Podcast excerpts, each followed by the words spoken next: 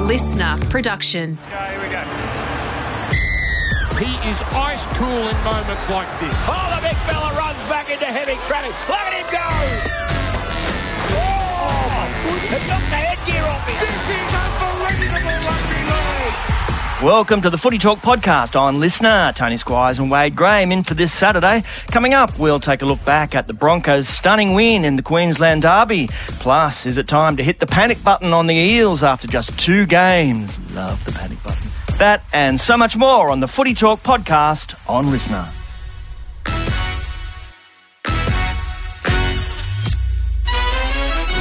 Hello, everybody. Welcome to this Saturday edition of Footy Talk on LiSTNR. You're with Tony Squires, and I'm sitting beside a man who suddenly has far too much time on his hands. Wade Graham. Wade, how are you feeling after Tuesday night? Yeah, I'm disappointed. Um, as you said, a bit of spare time on my hand, but I am fortunate enough that I have a few side gigs to keep me busy in that time. um, but yeah, like, so obviously the tackle happened last Saturday, Yep. um, and then the charge came overnight. We had a look at it and we thought we were fa- a fair chance of um, challenging just to grading that from reckless down to reckless to careless. So yeah, we went in there with a, a guilty plea to careless contact, high t- uh, high contact with the head. Sorry, um, and we thought we were a decent chance because we had a look across the last couple of seasons, and last year there was actually zero reckless high tackles, gra- uh, like great charge in the competition. Yep. And the year before, there was only three prior ones, and one was um, for comparison. One was uh, like La- Latrell Mitchell and Joey Manu at Suncorp Stadium that Yep. that resulted in um, Significant injury. significant injury. So we looked at that, and we just didn't think um, that our, that my tackle was sort of in the same category. So we thought we were a different shape, but unfortunately, uh, wasn't to be. Um, the pet, the judiciary found that it was a reckless uh, high tackle, and it cost myself an extra week. So it was three weeks regardless whether I took the early guilty plea or not. Um, and then because we chose to f- challenge it, um, resulted in an extra week, which is disappointing because it is a long summer that you train for, and Yeah. you have all eyes on round one and the upcoming season, and you know you get through Christmas and you're working hard and you, you're building and you're building and you want to start the season well. Um, but you know, last here I find myself on the sideline for another are. month, an extra chunk of preseason. But our Sharkies on uh, last night got our Oh, oh. first victory. Absolutely. I want to get to them i- i- in a second. I mean, it is that the difference between reckless and careless, because careless kind of is forgetting where you put your car keys, uh, which I am very careless. You thought you could get it, it, it downgraded, which is good. Your motivation, obviously, is for the Sharks, but do those numbers also concern you in terms of the 300th, for example? Oh, not really, not really. Like, um, I would have to play almost every game anyways to get that milestone this year. So it's something that's a long way away. Like, I know. Um, I've you been need ar- three finals now and all. Yeah, I've been around the game long enough um, to know. So I, I think, uh, say over 16 years, I might have only played every game four or five times. Right? It's just Yeah. it's how that game is. It's brutal. You come up with injuries. Sometimes you just don't have the ability to play every game due to it. So it, it wasn't something that I was looking at. Um, and you know, there's no guarantee this is my last year still. So uh, there's a lot of water going under the bridge. There's a lot of season to be played. And I was having a chat, obviously, with my family and, and my partner, who's because of the incident on the weekend just gone. You know, it's you're for, you're forefront of the game, right? It's such a talking point. Yep. But then I said to her, like, come around 10, 11, 12, even after this weekend of footy, everyone will forget about me and move on. There'll be something else to talk on. And I know we actually do have something else Yeah. to talk on following that. So um, it's just the way the game is. Yeah. When did you get the bad vibe? Did Bobby Lindner look at you like you're a serial killer? Well, he didn't actually look at me all too much, so that gave me a bad vibe. Um, to be honest, I didn't get a, a great feeling when I, as soon as we walked in there and we started hearing, uh, well, I started hearing some of the dialogue. Yeah. Um, but yeah, I thought, listen, it was it was worth a shot. I don't regret it for sure because even now I sit here and I still look at the previous comparisons and think that it's not in the same category. But hey, maybe they've set a new bar.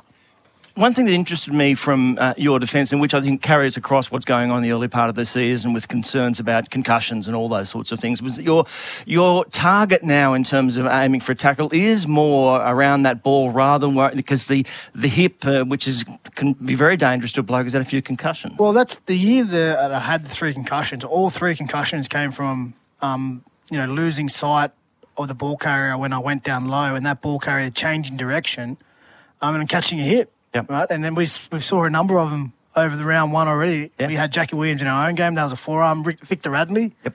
caught a hip, and there was another one in our game actually as well. Jai Arrow came out and, and Braden Uele moved late on him and caught a hip as well. And that's I would say without the stats in front of me, just as a rough guy, like more players knock themselves out making tackles than actually being hit high. Uh, that for sure, I would say. So it was a focus of mine coming back to lift up my target area and to not go low around the hips. Sometimes in a game, like not even joking, like sometimes in a game I will go low and I'll know my technique's slightly wrong and I'll actually say in my head, come away to like get your get your tackle target higher, get the ball, get the ball, just to try and mitigate some of that risk. You're never Yeah. going to mitigate all the risk in our game. Obviously, it's a fast moving game and you make this like split second decisions. Um, but yeah, so I do like if, if I had a selection now between low or high tackle, I'm always going to go high now Yep. um, as a little bit of preservation for myself and looking after myself. Yeah, it's it makes a difficult thing, doesn't it? A can of worms, that whole thing of should we lower the, the height of the tackles because, as we say, knees win that battle over most times.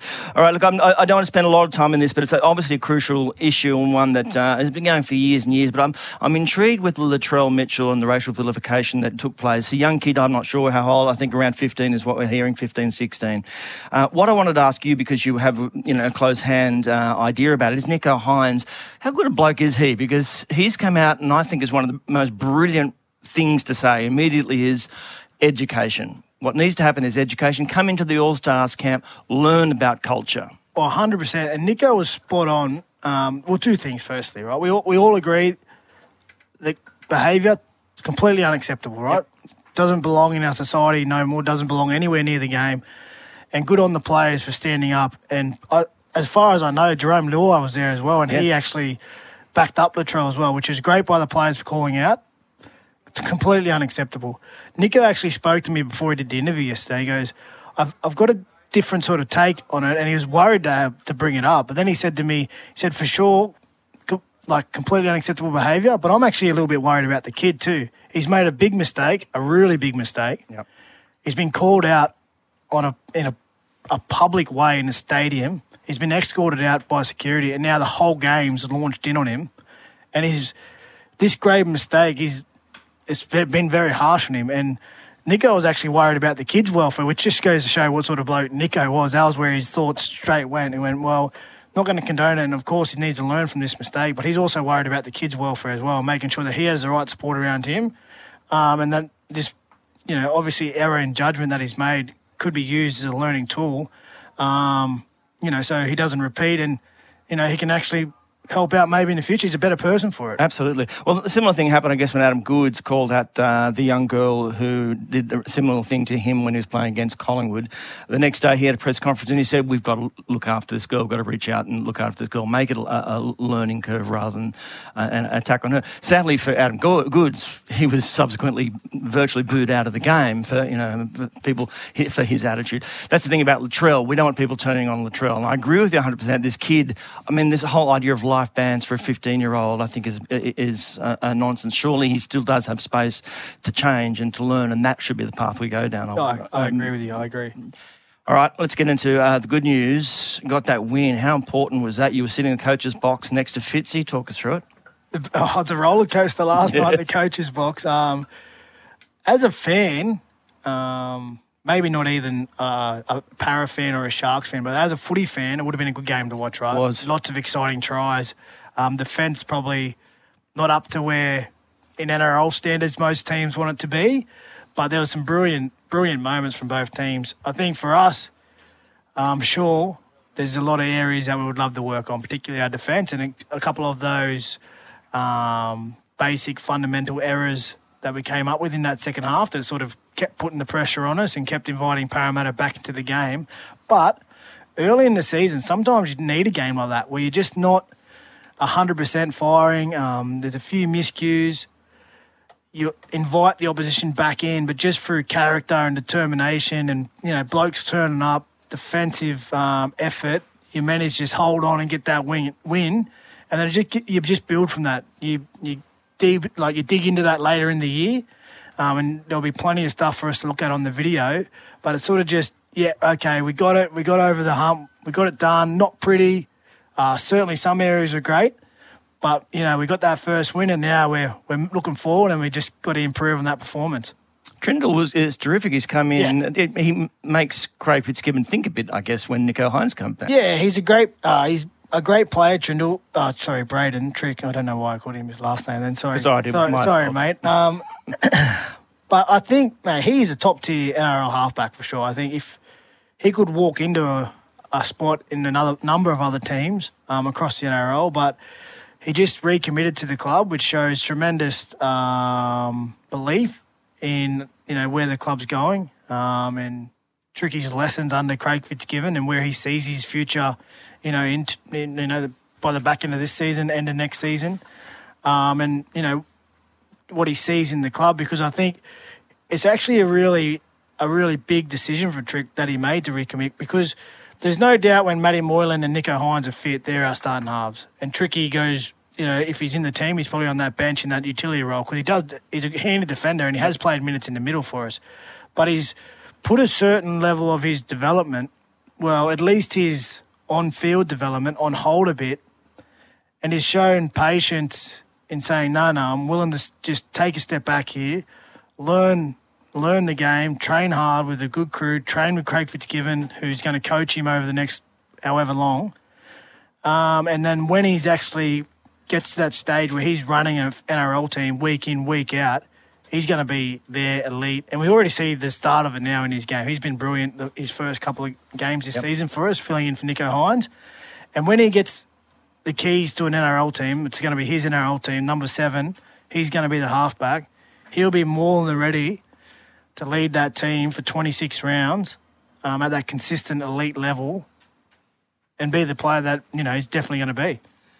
Mitch Moses got a little bit um, uh, narky during the week with uh, media and the interviews, and obviously the constant questioning about that contract that hasn't yet been signed, where he's going, hasn't decided. If he genuinely hasn't decided, that's just where it is. Does it affect him? Can it affect him? He played his 200th game last night. Now he scored two tries. He ran down Mulitalo beautifully, although Will Kennedy then in the next play scored under the posts.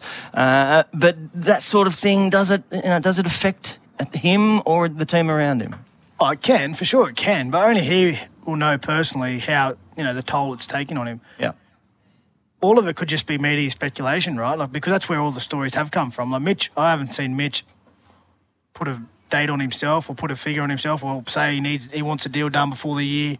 I haven't seen Parra put any pressure on him. Oh. I think it started with the story in the paper about Tigers offering a big long term deal, and then you know there was speculation about what Parra's deal was in comparison to that and the decision that Mitch might have had. But yeah, so so far it's all just speculation from the media. The stories that have been written have been about the stories that have been written. It actually hasn't been anything from Mitch or Parramatta. So The media I- feeding itself. yeah, so I feel like only Mitch knows that. Um, you know how he's coping with it and how he's feeling. But I, I think if he's comfortable with where he's at, um, and he doesn't think it's affecting his performance, he doesn't think it's affecting his team's performance, and Parramatta, as a club, obviously Brad Arthur, they're comfortable with where things are at. Well, I just think he's playing on. Like, he's still another twelve months on his contract to run. Yeah. So it's not as if he's in a rush. No, absolutely right. I love the fact that the media today has got uh, Parramatta going 05 uh, already. already. Uh, and they do have Manly, Penrith, and the Roosters in the next three rounds. So They are ch- they are struggling with a few injuries. Yeah, right? So they are. lost Isaiah Papali'i last, um, obviously to Tigers, and then you lose Shaun Lane, your other back rower. Yeah. and they were two of their best forwards last year. So that does take a little bit of time. You know, got Ryan Matterson still sitting out with suspension. I think he's got another week to Yep. go. Um, so there, there's a bit of cohesion there. I know they have because of that. You know, lack of expe- experience. They're pushing out Paulo and they're, they're pushing out um, Hopgood for big minutes. yeah. Um, Looks good, Hopgood, though. He's, he's looking good. He's looking. He's it's a good. You could tell it's a really good decision by him to actually change clubs because, no- like, there, there was no doubt. I remember watching him play reserve grade at Penrith and think I, could, I thought then like, you know, he's a, he's a handy player here, but he's stuck behind Isaah Yeo, right? And if you have Isaah Yeo who plays eighty minutes, Yeah. your bench rotation really only has enough for two big guys, another maybe forward who can cover the back row, and then your utility, right? And because they don't actually have, they were carrying two hookers. There's no really room for another ball playing middle if you have Isaah Yeo playing 80 minutes. So he was just stuck one behind in the pecking order, right? So it's a good career move by um, J'maine Hopgood. He's certainly started the year on fire, and he caused us some issues last night uh, with that late offload. He's really good at it. We we all obviously spoke about it all week about wrapping the ball up, but he's obviously got a real knack of getting in the right body position and freeing up that arm. Um, and he certainly caused some problems for us last night and even Melbourne the, the week before promoting that second phase footy. All right, now let's quickly just through uh, the other game because there are some talking points coming out of that. One, uh, Reece Walsh coming back to the Broncos was absolutely brilliant. The pace of him, the creativity of him, uh, him with with uh, Ezra Mam, that combination was sensational. Yeah, they're looking a really balanced team at the moment, aren't they? They have sort of the big boys up front in uh, Payne and Carrigan and Flegler off the bench. Uh, then you have sort of Adam Reynolds steering the ship. I think Luke Capewell, oh, sorry, Kurt Capewell, sorry. Um, he's probably been underrated with his experience mm. and what he offers the team behind the scenes. Uh, he's been a Penrith, won a comp there. He was in that team last year, that Broncos team, when they were going well, but he got injured, right? So they sort of missed him in the back of uh, in the back end of the year. Uh, and then you add the likes you know, of Reece Walsh, he's got that spark. He's got that spark. He's, you know, something might happen around him all the time. And you add that Ezra Mam in there, he's yeah. got that spark too. He's finding the try line all the time. They just look like they're a dangerous team when they get it going. So they've probably been the most impressive over the last two rounds. Obviously, knocking off Penrith at home, uh, which has proved difficult for a lot of teams um, over the last two years. And then backing it up against uh, the Cowboys at home this week, who you know, many people thought the Cowboys, well, not thought, they still are, you know, a genuine premiership threat. So yep. you can't knock the way that the Brisbane Broncos have started this season for sure. They've been outstanding. As our um, reckless high tackle correspondent, what, what, what, about Scotty Drinkwater? Uh, he obviously was on report, was binned after Corey Oates hit him high with that looked like the shoulder. Not sure about the motion wrapping the arm around whether that was existent or not, but he also he's broken his jaw in that contact. Yeah, well, be, it's an interesting one, especially off the back of my one last yeah. week, right? So um, I didn't see it live. We were just wrapping up um, last night out at Parramatta when their game was on, so I was driving home. But I did watch the replay this morning. Um, and whether it was, you know, Sinbin was probably, I think Sinbin at the at the time was probably sufficient. You know, he's tr- trying to score a try and he's got his technique wrong, and so he's hit him high. He's left his feet, and so made contact with the head. They put him in the bin. But I'll be really interested to see what the charge is this morning because my charge, again, the same thing. I was in. I was. The referee said to me, "There was you left your feet and there was high contact, so you have ten in the bin." But mine wasn't contact with the head, first point of contact, and yeah. it was the fellow got up. He's not even didn't even go for an HIA. Yeah. Um, and it was play on. It wasn't until they scored a try. I went back a few plays that he put me he put me on report and sent me off. So, and he wasn't injured. Now Corey Oates has got a broken jaw, so that they do take that into account. So it'll be interesting to see um, what they come up with and whether or not that you know the decision that they made on me last week is the new bar that they've set this year, or it's just Shane Warne googly. Indeed. You're listening to the Footy Talk podcast on LiSTNR. When we come back, we'll preview a massive Super Saturday.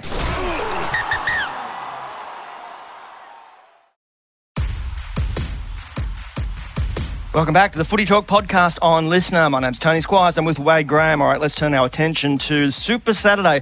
Three games of rugby league, beginning, of course, with the Sydney Roosters and the New Zealand Warriors. Who'd have thought this round two that the Warriors would be the team that comes off the win? The Roosters, the loss in that historic game to new team, the Dolphins. Gee, they're, they're going to expect from, well, the crowd is certainly going to want some sort of kickback here, aren't they? They're going to want to see the Roosters come out and perform. Oh, you'd have to think so for sure. I, I, you know, I don't think the Roosters will care about the crowd or or anything at the moment. I think Trent Robinson would have had them in some rooms um, with some tough conversations over this week, and they were, you know, their first game back at the new stadium for the season, and they would be as a playing group certainly, and as a club would be wanting a response after last week's game and a um, a much better performance. There's no doubt about that. I think I think we. It's funny, but because I don't think any of us saw us coming, but I remember I called the Roosters game round one last year over at the STG, and the night there was a ball over with the Knights as well. It's True, it- And- it was. So it's I don't know if it's a bit of repeat in the history. Some of the round one. I know there's some new faces. Brandon Smith playing in a hooker, and the, you know you can't take anything away from the Dolphins. They were outstanding They in were. that first game um, for the club. So yeah, I'd be looking um, for a bounce back from the Roosters. But the Warriors were good last uh, last week. Uh, it's our first opportunity to see them travelling this year. They look um, they look good at home. They've always been a bit of an issue when they come over here, but they have an opportunity. They have a really good opportunity in front of them um, against the Roosters, play, a team that didn't play well last That's week. right. And Victor Radley is out. Victor Radley's out, so there is an opportunity. So it's an intriguing game. Will be terrific. The Like, Roosters. how good was last round? The, the, the footy in the oh. opening round of the year, and now it's kicked off again. Like Yeah, South versus Penrith, blockbuster. blockbuster. You know, us versus Parra last night, so entertaining. The Queensland Derby to kick it off, it's just how good is it to have the footy back week in, week out, and I get to watch for another four weeks. I love it. Okay, what about those Dolphins? Can they back it up? Uh, they are at Redcliffe this time, which would be terrific for those people, those uh, those fans who just wait to see that jersey run around in the NRL. They get to do that uh, this evening, five thirty, up against the Raiders. yeah, I think so. I think so. I think um, they'd probably be better than last last week. I think they just have so much experience in their forward pack, like Jesse Bromwich, Kenny Bor- uh, Bromwich, Felise Kaufusi, and I, I tell you who everyone slept on, um, who has has to over the last probably two seasons be one of the most improved players in the NRL is Jeremy Marshall King and Hooker. Uh, and we all slept on him, like myself included. Um, probably all the talk around the Do- Dolphins were, well, Spoon, Spoon, new club, like, don't worry, they're not going to compete. But if you have a look at the bones of their team, you know, and, and especially their forward pack, there's a lot of experience there, and they're, they're not going to get caught out in many situations that any of those guys haven't seen before. They know how to win, they know how to prepare, and they know how to give themselves an opportunity just to be in the game. So, um, Will anybody from the Raiders side be looking up out of the corner of their eye for Felise Kaufusi coming at them? Possibly, possibly. He was brilliant last week, Felise, Wasn't he? I think it, seemed to me it was just a normal game until Brandon Smith tried to have a couple of words to his ex teammate and it backfired a little bit. But no, he was outstanding. Again, more experience. I didn't even mention him uh, it before. Um, but again, you look at the Canberra side, it's a good matchup. Tapine, Papalii, um, the two, Hudson Young, the back rower, Elliot Whitehead. And there's no doubt that's where Canberra like to attack through the middle. Um, second phase off those big boys through the middle, and then the likes of Jack Wighton and Fogarty on the back of it. So yeah, and, and they coming off a round one loss as well, Canberra. They'll be looking to, to bounce back too. So yeah, the first two games are really intriguing. You, you could sort of go, okay, Roosters to bounce back, they're, they're expected to win, and Dolphins at home, they're expected to win, but you could see the result going the other way as well. Absolutely. What do you? What about if we get down to uh, Melbourne? They're at home. They're still down on troops, but it was a great performance from them in the first round, as it always is in the first round. It's bizarre, uh, but they, as I said, they've got a few guys out, and they have uh, Canterbury coming down for them. Yeah, well, I'm going to back the Stormy on Yeah. my normal slot on Tuesdays, on the LiSTNR app podcast. I've already declared uh, Harry Grant to win the Dally M. So he was leading the Dally M's after round one In the new system, in the new system, he's got 400 points already. Well, only only because of alpha, alphabetical order. Yeah. but he, he was leading, so I'll take that. Um, and I think the Bulldogs are still trying to find themselves. Um, it was funny last week. I watched um, when they were playing Manly that shift in the first half and the last tackle out the kick out to kick it. yeah.